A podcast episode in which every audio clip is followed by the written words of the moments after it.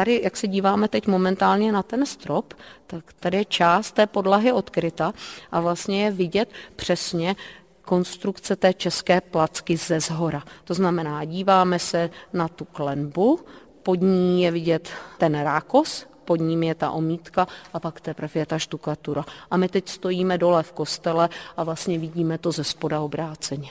Mm-hmm, takže kdybychom teda měli popsat, mm, jaký všechen materiál tam byl použit. Mm-hmm. Uh, materiál samozřejmě dřevo, to jsou ty, ty ramenáty, to je ta základní konstrukce, potom rákosové rohože nebo rákos, omítka a štukatura.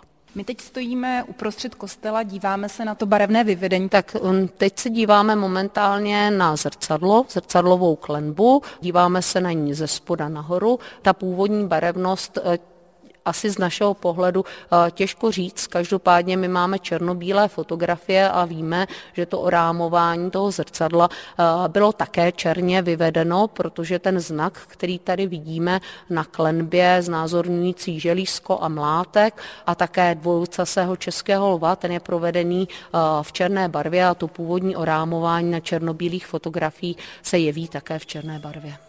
Na první pohled zajímavá je díra ve stropě. Tak osvětlení, osvětlení kostela eh, samozřejmě nebylo moderním provedení, jak ho máme dneska, velmi decentně vyvedeno. Každopádně tady byly dva křišťálové lustry, jeden menší, jeden větší. Ty lustry eh, jsou stále k dispozici a doufáme, že na ně čeká také rekonstrukce. Mhm. Kdy se návštěvník může podívat na českou placku víc blízka? Tak v tuto chvíli, pokud ji chce vidět ze spoda, jsou k dispozici klasické komentované prohlídky kostelních prostor, ty jsou k rezervacím v infocentru Boží dar, jsou každý pátek a sobotu, vždy od 17 a 18 hodin, zahrnují nejenom prohlídku kostelních interiérů, ale samozřejmě také krátké povídání o historii Božího daru.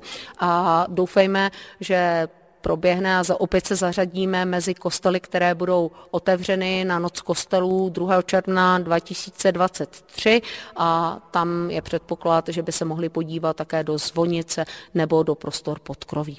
Říká Martina Poštová z Božího daru na Karlovarsku, Jana Strejčková, Český rozhlas.